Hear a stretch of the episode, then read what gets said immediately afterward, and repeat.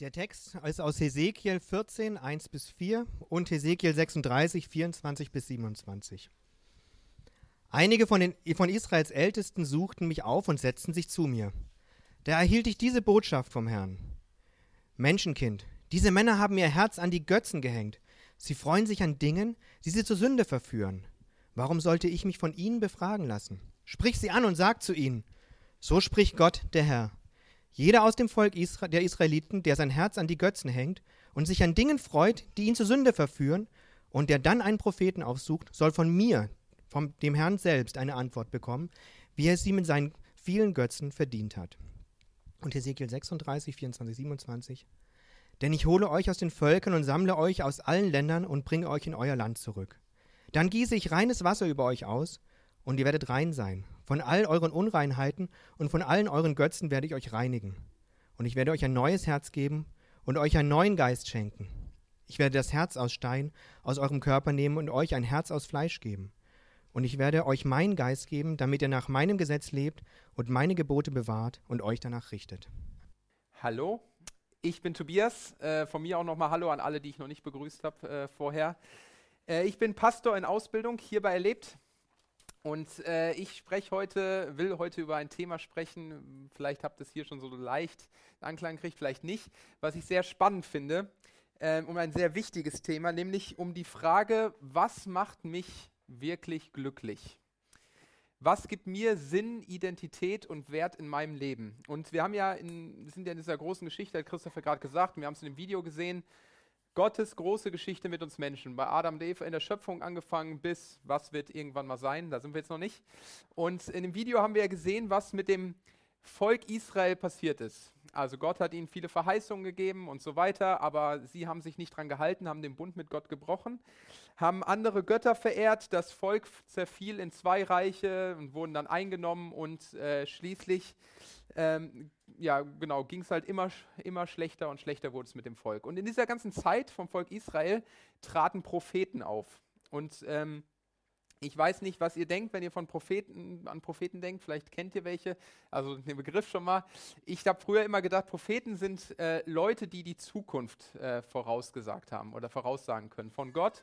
Und das stimmt zum Teil auch. Aber die Hauptaufgabe von den Propheten zur Zeit von Israel war es, sie haben den Leuten gesagt, ey Leute, wenn ihr so weitermacht, dann endet das Ganze hier im Desaster. Ihre Aufgabe war es eigentlich die ganze Zeit zu sagen, kehrt um, macht das Richtige, bleibt bei Gott, sonst äh, müsst ihr mit den Folgen leben und Gott wird euch bestrafen. Und äh, das ging über viele Generationen so, die Propheten haben das immer gesagt, Leute, Volk, äh, ihr seid gerade dabei, euch ganz weit von Gott zu entfernen und das wird irgendwann Konsequenzen haben. Und das ging so weiter und so weiter, bis irgendwann die Propheten sogar gesagt haben, okay, äh, die Konsequenzen sind sind jetzt da. Und genau in dieser Zeit sind wir jetzt.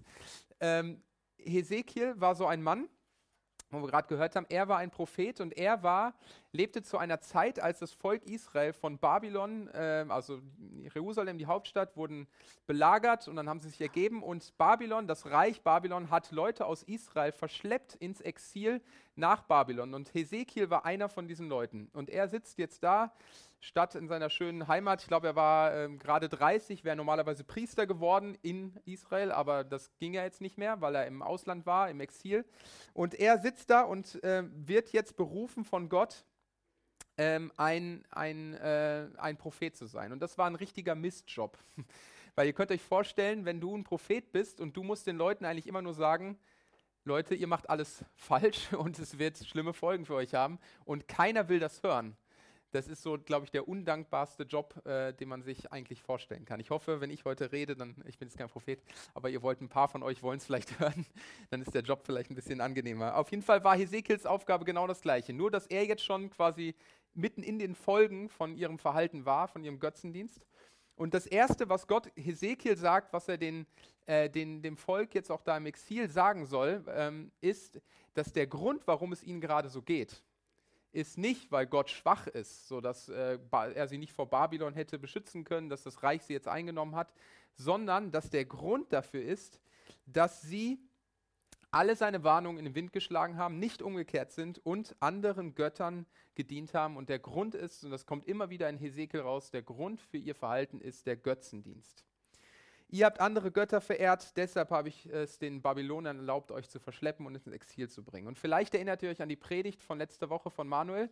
Da ging es ja ums Gesetz und auch um die zehn Gebote. Und da war das erste Gebot, was Gott den, den Menschen gegeben, äh, seinem Volk gegeben hat, du sollst neben mir keine anderen Götter haben. Und was Hesekiel jetzt sagen soll, genau dieses erste Gebot habt ihr reihenweise dauernd äh, nicht gehalten. Ihr habt andere Götter verehrt und nicht mich.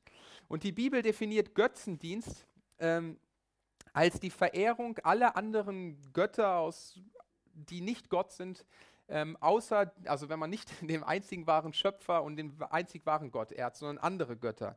Zum Beispiel von einer anderen Religion, von, einer anderen, von einem anderen Volk. Ähm, und wenn man diesem Gott sich dann vor ihm verneigt, vielleicht vor Bildern von diesem Gott oder ihm Opfer bringt. Und das ist Götzendienst, so definiert die Bibel das. Und das bricht, wenn man das tut, Gott die Treue. Und wahrscheinlich, äh, was ihr jetzt gerade so gehört habt, denkt ihr, warum reden wir jetzt über dieses Thema Götzendienst? Ich glaube, äh, keiner in unserer aufgeklärten, unserem aufgeklärten Deutschland, ah, vielleicht gibt es ja schon noch welche, aber ich habe noch keinen get getroffen, der sagen würde, okay, das mache ich.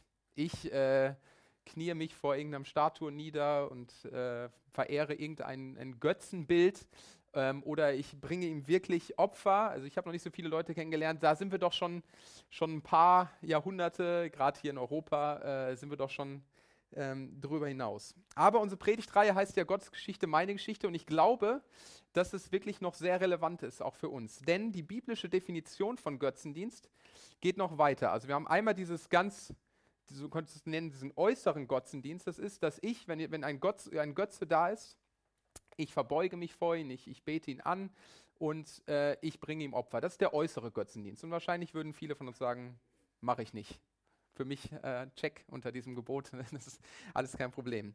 Aber die biblische Definition geht noch weiter und viel tiefer. Und das sieht man nämlich auch bei Hesekiel. Und ganz am Anfang, der erste Text, den Cornelius gerade vorgelesen hat, da, da sagt Hesekiel was. Und er sagt, diese Männer, also Gott sagt es durch Hesekiel, diese Männer haben ihr Herz an Götter gehängt.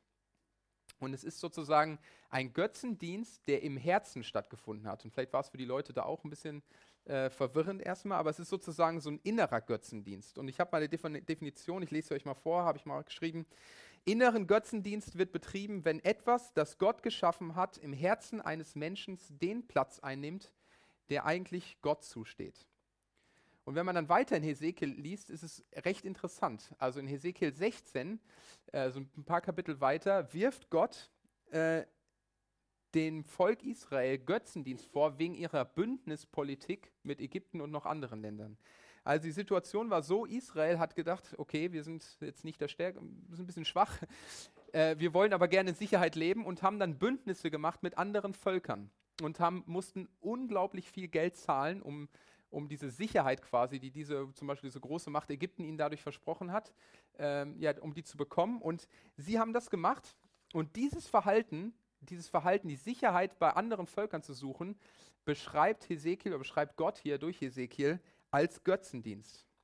Weil, sie Israel, äh, weil Israel nicht seine Sicherheit bei Gott gesucht hat, sondern bei anderen großen Mächten. Und das zeigt, dass Götzendienst irgendwie noch viel tiefer sitzt, als wirklich, dass ich mich bringe vielleicht ein Schaf und opfer das irgendeinem, äh, irgendeiner Götzenfigur.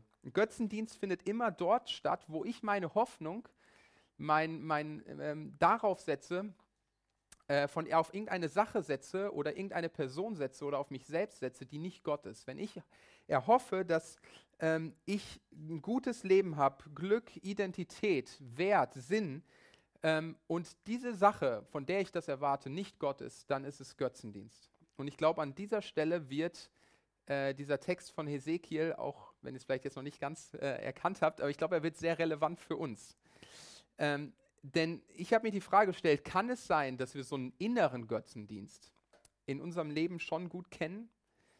Woher bekomme ich mein Glück, meine Identität, meine Sicherheit in meinem Leben? Erwarte ich das von Gott oder von anderen Sachen? Und ich glaube, jeder, egal ob er Christ ist, ob er Atheist ist oder was auch immer, jeder Mensch ähm, lebt für irgendetwas. Wir alle benutzen irgendwie Dinge, Personen oder irgendetwas, um uns Identität und Glück zu, zu geben. Und wenn eine Sache, glaube ich, unser Denken absolut bestimmt und sich unser Leben nur darum dreht und unsere Gedanken und unsere Emotionen davon abhängen, wie es zu dieser Sache, mit dieser Sache aussieht, äh, dann haben wir, glaube ich, einen Götzen in unserem Leben. Aber wie können wir, äh, wenn ich da jetzt davon erzähle, wie können wir überhaupt feststellen, ob das in unserem Leben wirklich so ist? Und ich glaube, eine gute Frage, um das festzustellen, ist die Frage, was ist mein größter Albtraum? Was, was, wenn eine Sache passieren würde, würde mir den, den, ähm, den Mut oder die Freude nehmen, weiterzuleben? Was ist so eine Sache, wenn, wenn die passiert, dann ist Schluss. Das darf nicht passieren. Was ist so eine Sache? Ich glaube, was immer es ist, wenn es nicht Gott ist, das ist hier die biblische Definition, dann ist es ein Götze.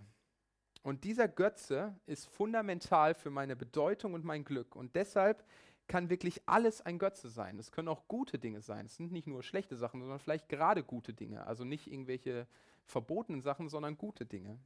Die Sache oder Person, von der du Identität bekommst, das ist dein Gott, dein Götze. Es gibt ein Buch, äh, das heißt, es ist nicht alles Gott, was glänzt. Und äh, da gibt es äh, einen Abschnitt direkt am Anfang und der beschreibt eine Situation zur, in der Finanzkrise von 2008. Und ich möchte euch einfach mal einen kurzen Abschnitt daraus vorlesen. Ich lese einfach mal vor. Als die gesamte Welt im Sommer 2008 in, einer in eine Finanzkrise geriet, entschloss sich eine auffallend große Zahl wohlhabender, mächtiger Männer zum Selbstmord. Der Vorstandsvorsitzende und Firmenchef der führenden amerikanischen Immobilienauktionsgesellschaft Sheldon Good Co. tötete sich mit einem Kopfschuss und wurde auf dem Parkplatz hinter dem Steuer seines roten Jaguars aufgefunden. Der 49-jährige dänische Manager des Finanzriesen HSBC oder HSBC wurde in seiner Londoner Hotelsuite tot aufgefunden. Er hatte sich an einem Gürtel im Kleiderschrank erhängt. Während die New Yorker Investmentbank Biersteins Co., der die Insolvenz drohte, von ihrem Konkurrenten JP Morgan Chase Co. übernommen wurde, nahm einer der Vorstände eine Überdosis Tabletten und sprang aus seinem Büro im 29. Stock. Der Zusammenbruch seiner Bank war mehr, als er verkraften konnte, erklärte später ein Freund. Der deutsche Milliardär und Eigentümer der Unternehmensgruppe Merkle warf sich vor einen Zug, nachdem er durch mehrere Fehlspekulationen in Bedrängnis geraten war und seinem Imperium die Illiquidität drohte. Warum haben sich all diese eigentlich bis dahin erfolgreichen Männer das Leben genommen? Und die, in dem Buch ist die Geschichte noch ein bisschen, ein bisschen länger. Ich habe es ein bisschen gekürzt. es sind noch ein paar mehr. Echt erschreckend. Ich kenne nicht jedes einzelne Schicksal und äh, auch im Buch wird es nicht auf jeden einzelnen eingegangen, aber im Buch wird der Schluss gezogen, dass diese Männer absolut verzweifelt waren. Diese Männer hatten für ihr Unternehmen, für ihre Karriere, für ihren Erfolg gelebt. Von ihm erwarteten sie Glück, Sicherheit und Bedeutung. Und als dieser Götze ihre Unternehmen einstürzte, stürzte damit auch ihr ganzes Leben ein. Und ich glaube, es ist nicht bei, bei allen Leuten die Karriere, das große Geld, die, die, der Erfolg, bei dem einen ist es vielleicht die Anerkennung von anderen Menschen, die eigene Leistung, die Familie, vielleicht auch die Arbeit äh, in der Gemeinde oder meine Gesundheit. Das sind alles gute Dinge. Aber wenn wir eine von dieser Sache am wertvollsten für unsere Annahme, für unsere Bedeutung ist, für unser Glück, dann ist es ein Götze. Und wenn dieser Götze angegriffen wird, und das habe ich bei mir festgestellt in meinem Leben, dann äh, wenn ich in der Gefahr bin, dass ich ihn verliere, dann kämpfe ich dagegen an. Und ähm, ich reagiere vielleicht mit übermäßiger Angst, Wut oder vielleicht auch Enttäuschung über andere Leute. Und ich habe es hier vielleicht schon mal erzählt, manche kennen die Geschichte vielleicht schon. Ähm, ich erzähle es trotzdem nochmal. Äh, bevor Renate und ich hier nach Potsdam gekommen sind, ähm, um hier in der Gemeindegründung mitzuarbeiten, habe ich ein Assessment gemacht. Assessment äh, für Gemeindegründung. Und die Idee dahinter ist, oder genau war, dass dort äh, erfahrene Leute sitzen, Pastoren, Gemeindegründer, ein Psychologe, ähm, und die schauen in dein Leben und ähm, gucken sich sehr viel von dir an. Man muss viel von sich preisgeben am Anfang und schauen dir deine Schwächen an, deine Stärken, welche Krisen man vielleicht im Leben schon hatte. Und ähm, dann geben sie am Ende eine Empfehlung ab und sagen, ja, äh, wir denken, Gemeindegründung ist, solltest du machen. Oder sie sagen, ja, äh, vielleicht schon, aber es gibt vielleicht noch so ein paar Punkte, da sollst du aufpassen, da sollst du vielleicht noch mal mit jemandem sprechen, sollst vielleicht noch überarbeiten oder sagen, hm, dieser Punkt äh, äh, ist vielleicht nicht so gut, du sollst vielleicht doch nicht äh, Gemeindegründung machen. Eigentlich eine super Sache, das gibt es ja auch in der, in der, Wirtschaft und so weiter, gibt es Assessment Center auch. Und eigentlich ist es ja eine super Sache und eigentlich eine super Sache, jetzt zu überlegen, ich habe eine wichtige Entscheidung, sollen Renato und ich hier nach, äh, nach Potsdam gehen, ist das unser Weg? Und es gibt dort erfahrene Leute, die in dein Leben reingucken und äh, sagen, ja, das ist gut oder das ist nicht gut. Eigentlich eine super Sache, aber für mich war das ein Jahr vorher absolut keine gute Sache.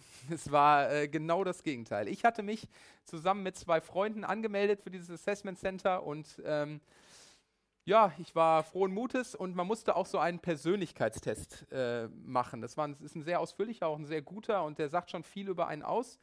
Und ich habe diesen Test gemacht und dann kriegten wir die, Erge schon bevor dieses Assessment Center war, kriegten wir die Ergebnisse. Und wie man das natürlich macht mit ein paar Freunden, man vergleicht die Werte miteinander und äh, ja, am Anfang ist es ein bisschen Scherz, man stichelt sich so ein bisschen an, oh, guck mal hier, äh, du taugst da ja nichts oder so, also ja nicht ganz so, aber so in der Richtung vielleicht kennen das manche von euch. Ähm, und eigentlich war das erst gar nicht so schlimm, aber ich stellte fest, ich hatte in meinem Kopf eigentlich schon so ein Bild. Wie muss jemand aussehen, der, der Gemeinde gründet, der ein guter Pastor ist? Und ich stellte fest, dass die Werte, die, wo ich dachte, das ist entscheidend, dass ich da große Lücken hatte, äh, dass ich da große Defizite hatte. Und das klingt jetzt vielleicht so, ja, ist halt so, aber mich hat das ziemlich fertig gemacht. Denn ich entsprach dem Bild, wie ich sein wollte, nicht. Äh, dieser Test zeigt es mir. Entweder konnte ich sagen, und das war am Anfang so, das war eine erste Reaktion, der Test ist total Quatsch, stimmt alles nicht. Aber später äh, kamen so ein paar Gedanken auf, okay, was ist, wenn der wirklich stimmt, wenn das stimmt, wenn das so ist. Und aus den Scherzen mit meinen Freunden wurde dann wirklich eine, eine Krise. Und die Vorstellung und die Befürchtung, dass ich jetzt zu diesem Assessment gehe und da sitzen Leute und die sagen mir, Tobias, wir glauben, dass mit Gemeindegründung ist nichts für dich. Die machte mich wirklich fertig. Die hat mich fertig gemacht. Ich wurde noch gar nicht bewertet, niemand hat irgendwas gesagt. Ich habe selbst irgendwie diesen Test da versucht auszuwerten. Das war alles. Und es brachte schon so mein Selbstbild ins Wackeln und ins Wanken. Und es kam so dazu, dass ich peinlichen Moment hatte, dass ich da mich melden musste und sagen musste, ähm, ich werde nicht zu dem Assessment kommen. Meine Freunde gingen, ich ging nicht. Es hat mich, ich, ich, konnte es nicht ertragen, dass die Leute dann, äh, dass genau dies, dass das Ergebnis sein könnte. Ich wollte gerne jemand sein, der für Gott arbeitet, ein Pastor, der vielleicht Gemeinde gründet, wo Menschen zu Jesus gewinnen. Und genau, das sind alles gute Sachen, aber genau dieses Bild war für mich ein Götze. Ich wollte mich selbst so sehen und andere und Gott sollten mich so sehen. Und das, ich hätte es nicht ertragen, dass beim Assessment jemand dann zu mir sagt, Tobias, äh, du bist nicht gut genug. Das hätte wahrscheinlich sowieso nicht in dieser Art gesagt, aber das war meine Vorstellung. Es hätte meine Identität, meine Identität hing davon ab. Und es führte, wühlte mich so auf, es brachte mich zur Verzweiflung und ähm, ja, so dass ich dann peinlich absagen musste. Und warum erzähle ich euch diese Geschichte aus meinem Leben? Ähm, hinter, hinter dieser Verzweiflung, hinter dieser Angst vor der Bewertung stand genau das, was Hesekiel dem Volk Gottes sagt ich hatte einen anderen Gott neben Gott. Eine andere Sache, die mir Identität, Glück, Selbstwert, Sicherheit geben soll. Und dieses Selbstbild von mir sollte mir diese Identität geben. Ich als Gemeindegründer, Pastor, der äh, gut vorangeht, wenn ich das bin, dann, dann bin ich wer. Und äh, allein die Gefahr, dass das einbricht, ja, stürzte mich in Verzweiflung. Und genau wie bei mir sehen wir, mit welchen Sache, welche Sache ein Götze ist, von welcher Sache wir auch manchmal unser Glück ähm, erwarten, wenn diese Sache in Gefahr ist oder wir sie verlieren.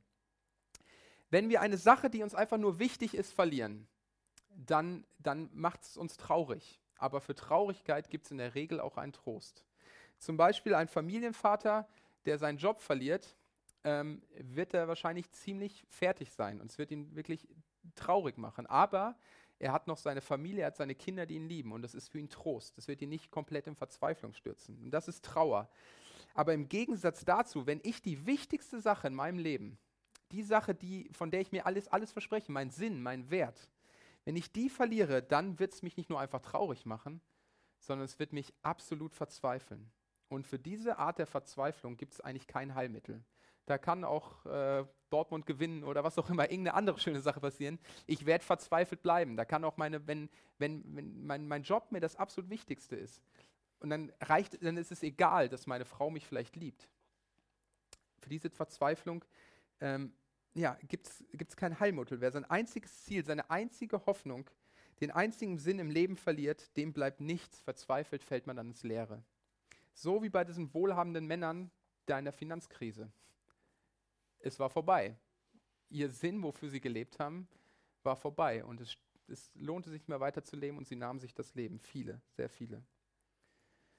Und solche Dinge müssen keine schlechten Sachen sein, das habe ich ja gerade schon gesagt. Aber wenn sie unser, zu unserem, ja, die Quelle für unser ultimatives Glück, für unsere ultimative Identität werden, dann sind es Götzen. Und das Problem an Götzen ist, dass sie früher oder später ins Desaster führen, so wie es beim Volk Israel war. Entweder wir merken sehr schnell, dass das, wofür ich lebe oder wofür ich mich anstrenge, äh, es nicht hält, mich nicht wirklich glücklich macht, dann muss ich immer wieder auf der Suche sein nach einer neuen Sache, die mich vielleicht glücklich macht, einer neuen Beziehung, eine neue Arbeit, ein neues Hobby, das mir jetzt endlich den Kick, den Kick gibt. Oder, und das ist manchmal noch gefährlicher, wir kriegen wirklich das, was wir haben wollen. Wir kriegen den Partner, nach dem wir uns gesehnt haben, den Job, in dem ich genug Geld verdiene, um ruhig schlafen zu können, die Kinder, die ich lieben kann, von denen ich aber hoffe und auch hoffe, dass sie mich auch lieben. Aber wenn wir all diese Dinge bekommen, ich glaube, was dann oft passiert ist, dass sie uns versklaven. Denn wir müssen alles daran setzen, dass das auch so bleibt, dass wir sie nicht verlieren. Ich muss meine Götzen verteidigen, weil ich weiß, wenn ich das verlieren würde, dann hätte mein Leben eigentlich keinen Sinn mehr. Jeder, der diesem Götzen im Weg steht, wird zu einem potenziellen Feind von mir, weil er mir mein Glück wegnehmen will. Und Madonna, die Sängerin, nicht der Fußballspieler, hat vor ein paar Jahren äh, in der Vogue einmal etwa ein paar sehr ehrliche Worte gesagt. Und die möchte ich euch einmal vorlesen. Und sie schreibt über sich selbst. Ich verfüge über einen eisernen Willen und habe immer versucht, dieses schreckliche Gefühl der Unzulänglichkeit aus bloßer Willenskraft zu überwinden. Ich kämpfe dagegen an und es gelingt mir immer wieder, mich für etwas Besonderes zu halten. Doch schon hinter der nächsten Bühne kämpfe ich wieder gegen die Angst an, nur zweitklassig und langweilig zu sein.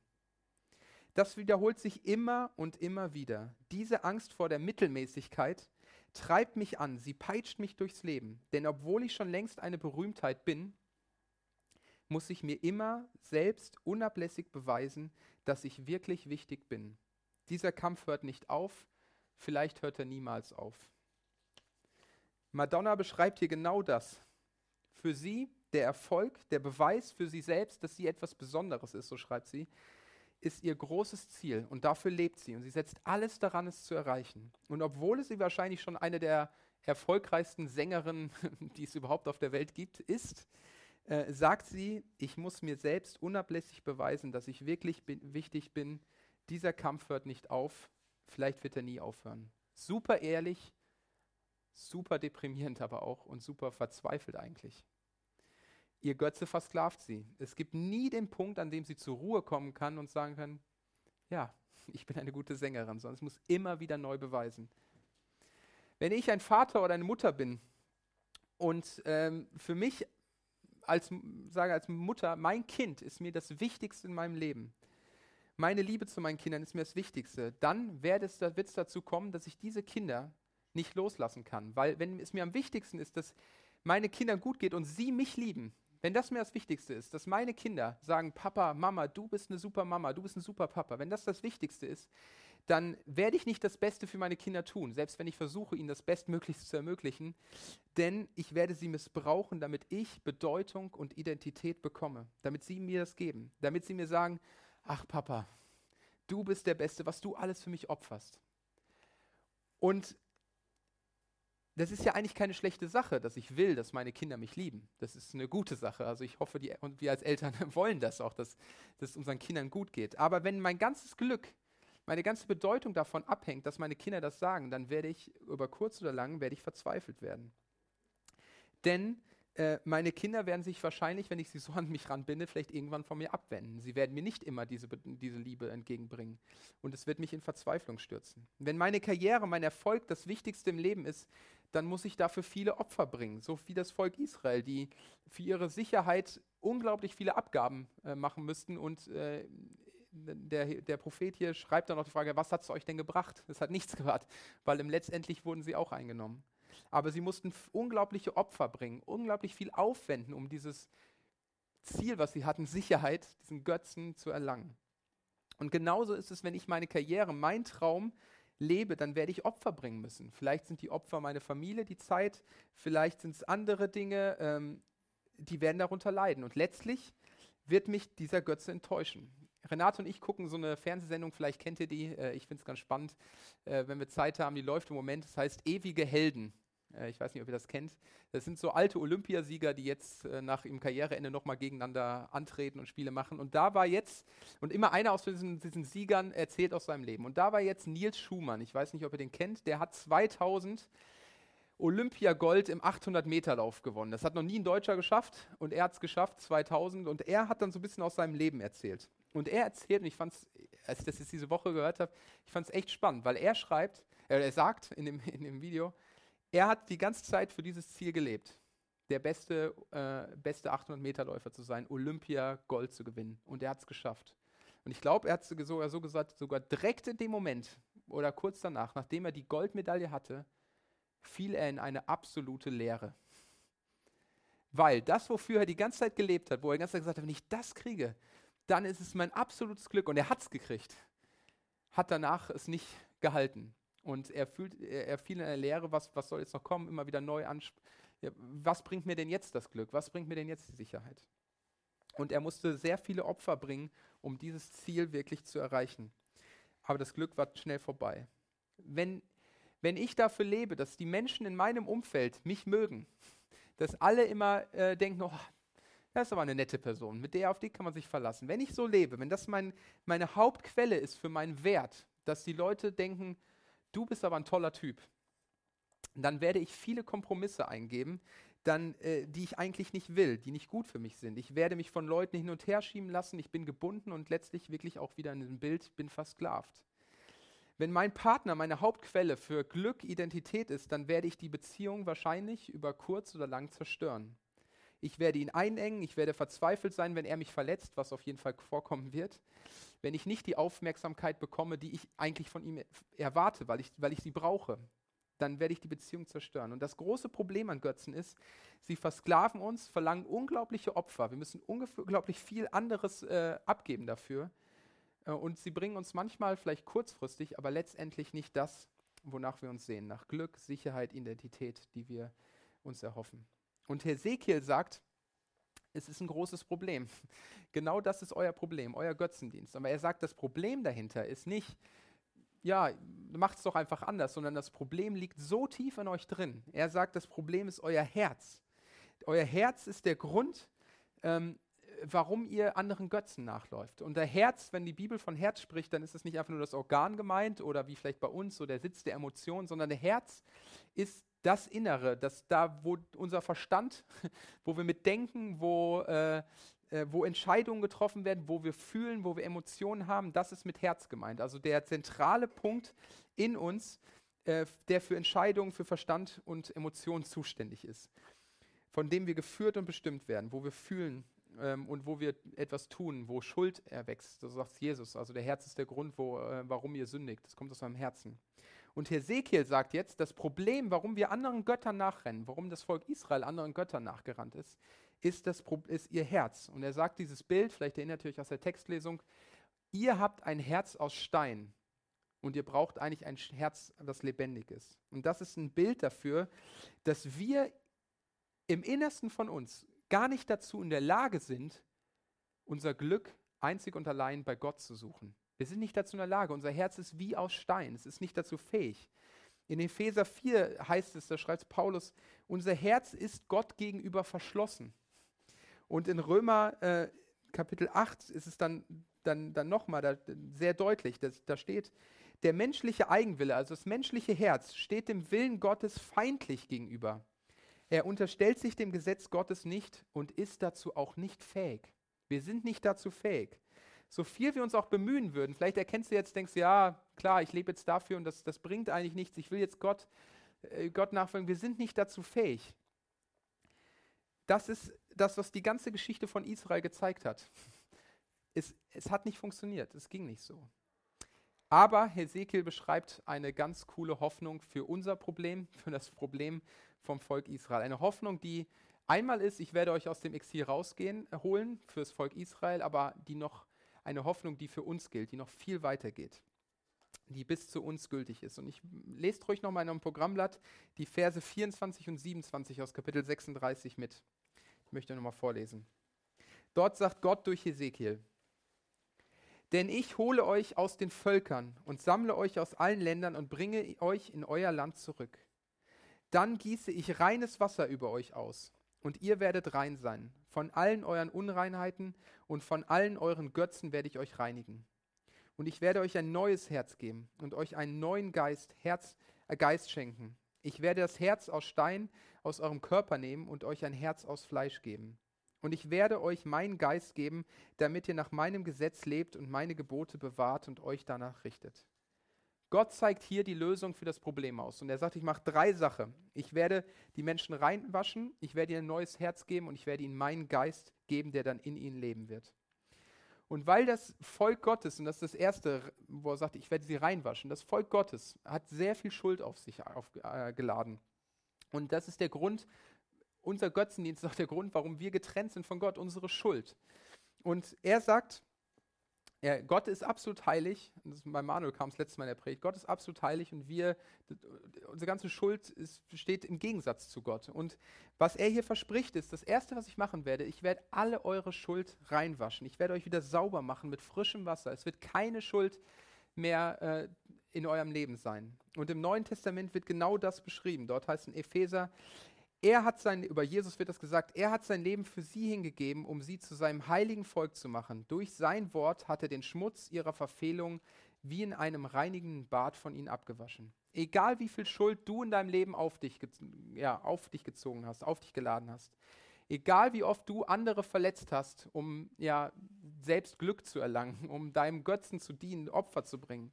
Ganz egal, was in deinem Leben war, ob du dir verzeihen kannst, ob andere Leute dir verzeihen können. Deine Schuld, und das ist die erste, die erste Hoffnung, ist, ich werde sie wegwaschen. Das ist die erste Maßnahme. Aber dann geht Gott noch weiter, denn das Problem ist weiterhin unser Herz.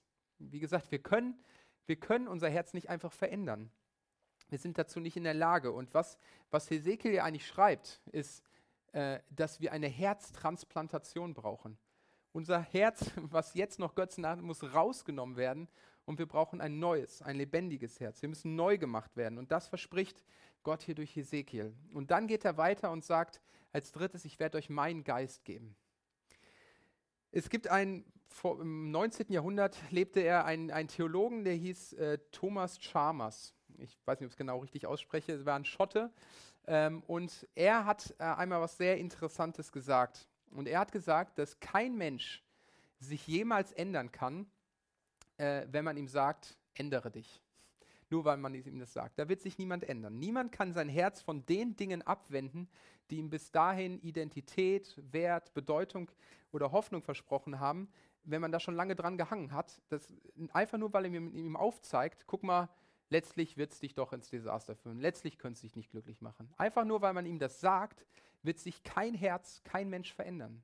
Ich habe euch das gerade vielleicht, vielleicht gut, vielleicht auch nicht so gut aufgezeigt, dass viele Sachen, wo wir vielleicht Identität von, von bekommen wollen, dass sie letztlich uns das nicht geben können. Aber nur weil ich euch das sage, wird es nicht das Herz verändern.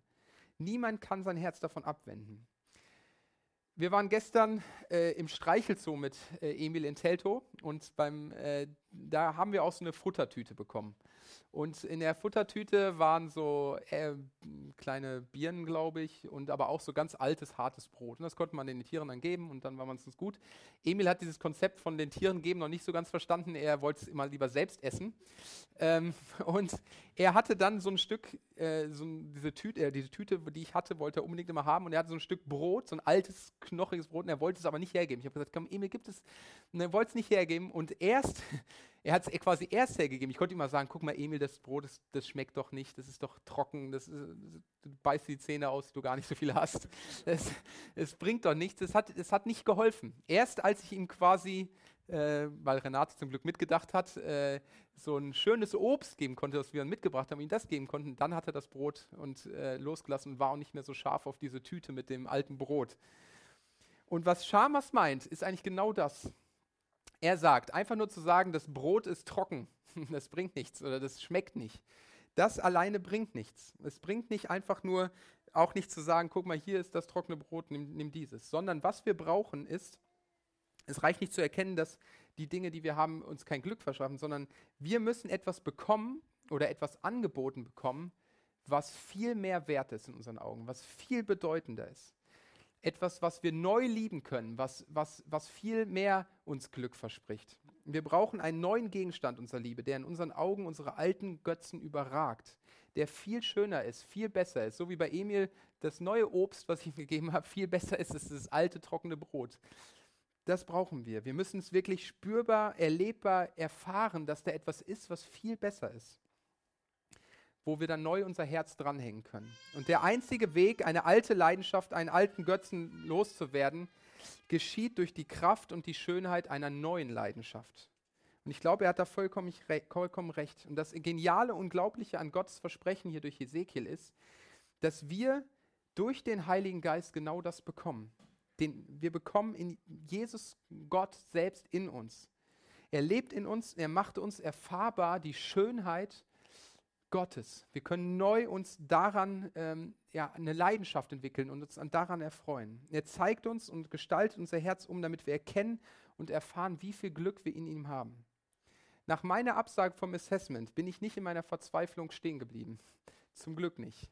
Es gab viele Gespräche geführt, ich habe äh, viel gebetet und Stück für Stück, und es hat ein bisschen gedauert, habe ich gemerkt, dass dieses Bild, dieses Selbstbild, von, was ich in meinem, in meinem Kopf habe, dass das, das nicht das Entscheidende ist, sondern was ich in Gott habe, ähm, die Identität, die ich in ihm habe, da liegt mein wirklicher Wert drin, dass dies viel größer ist. Und ich habe mich dann tatsächlich ein Jahr später dann nochmal fürs Assessment ange angemeldet, ohne diese Angst, ähm, ja, dass sie mich da falsch bewerten könnten oder nicht gut bewerten können. Und ich habe persönlich erfahren, wie groß die Liebe Gottes ist, dass es mein Wert in ihm liegt. Ich bin reingewaschen von Schuld.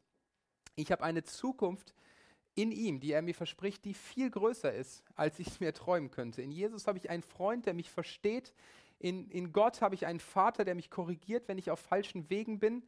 Und ich habe jemanden, ähm, der sagt, du bist mein Kind und ich liebe dich. Und ich, für mich ist es echt so, ein, so, ein, so eine Schlüsselszene, als, als Jesu Taufe ist und Gott über Jesus sagt, das ist mein geliebtes Kind an dem ich mich freue. Das sagt Gott über Jesus. Und das Gleiche sagt die Bibel eigentlich, das sagt Gott, wenn wir seine Kinder sind, sagt er über uns.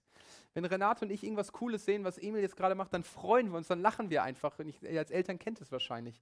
Und Gott ist ein Gott und er ist unser Vater, wenn wir an ihn glauben. Nicht einfach nur ein Gott, der sagt, ich dulde euch oder einfach nur sagt, ja, ihr seid mir wichtig, ihr seid meine Kinder. Nein, er freut sich über uns. So wie ein Vater sich oder eine Mutter sich über sein Kind freut oder nur tausendmal mehr. Gottes Liebe für uns ist viel größer. Wir sind seine geliebten Kinder. Und Gott verspricht hier durch Ezekiel, dass Gott seinen Geist uns schenken wird. Und seit Pfingsten ist das Realität. Gott kann in uns leben. Gott lebt in uns. Und in Galater 3 heißt es, dass, dass der Heilige Geist in uns ist und er wird in uns ja, bekennen dass, und beten, aber Vater. Gott ist unser liebevoller Vater, den wir dann erspüren können und erleben können. Der Heilige Geist macht das möglich. Und er will uns umgestalten, Stück für Stück zu Menschen, äh, die die Hoffnung in ihm schöpfen. Und wenn ich so sehe, dass ich in Jesus Christus so sehr geliebt bin, dass er bereit war, sich selbst zu opfern, dann muss ich nicht mehr wie Madonna jeden Tag neu wieder auf die Bühne und mir selbst beweisen, dass ich wichtig bin. Ich bin es in den Augen der größten und besten Jury, die es überhaupt gibt, nämlich in den Augen meines Schöpfers und meines Vaters, der sagt, du bist unglaublich wichtig, du bist absolut äh, geliebt. Ich kann dann frei mein Bestes geben, ohne dass es mich versklavt. Ich kann meinen Kindern und meinen Partner wirklich lieben, weil sie letztlich nicht für mein Glück verantwortlich sind. Es ist gut, dass sie mich lieben und ich soll sie lieben. Aber Gott gibt mir letztlich meine Identität und mein Glück, meine Bedeutung. Und das ist unglaublich befreiend für Beziehungen. Auch für mich selbst. Ich muss nicht der perfekte Ehemann sein, ich muss nicht der perfekte Vater sein, sondern ich weiß, der, der das sein kann, das ist nur Gott für, für, für meine Frau, für meine Kinder. Ich muss es nicht sein. Und wenn ich erkenne, dass Gott sagt, du bist mein geliebtes Kind, so, so wie du bist, so wie du geschaffen bist, dann kann ich mich auch, kann es mich frei machen, auch zu sagen, Nein zu sagen zu manchen Leuten. Da muss, es mich, da muss ich keine Angst haben, wenn ich jetzt jemand einer Person absage, dann, dann stürzt meine ganze, mein ganzer Wert, meine ganze Identität in, in, in zusammen. Ich kann Nein sagen und vielleicht werden Leute enttäuscht sein. Vielleicht werden sie sagen, mit dir will ich nichts mehr zu tun haben, wenn du nicht das tust, was ich sage, weil, weil sie dich nicht mehr für, für deine Zwecke gebrauchen können. Vielleicht wird das kommen und es wird traurig sein und wird bei manchen Leuten wahrscheinlich echt auch schmerzhaft sein. Aber es muss mich nicht in Verzweiflung führen, weil ich weiß, dass da jemand ist, der absolut treu ist. Egal, ob ich gut performe, ob ich schlecht bin, ob ich auch mal Nein sage. Und ich muss es nicht von anderen Leuten bekommen. Und das ist eine unglaublich gute, befreiende Nachricht. Das ist eine Hoffnung für, für mein Familienleben, für, mein, für meine Familie, für mich, für unsere Zukunft. Und wenn du heute sagst, ich will dieses Herz, dieses neue Herz haben, ich finde es ich habe in meinem Leben festgestellt, es gibt einige Sachen, denen, von denen ich mir Glück versprochen habe und sie haben es bis jetzt nicht gehalten. Oder ich merke, dass ich diesen, diesen innerlichen Kampf, diese Versklavung habe, dass ich immer wieder Neues beweisen muss, dass ich Leute ja, vor meinen Karren spannen muss, damit sie mir dieses Gefühl geben. Dann biete ich, sage ich dir, dann, dann, dann mach jetzt Nägel mit Kopfen und sag Gott, ich will dieses neue Herz haben.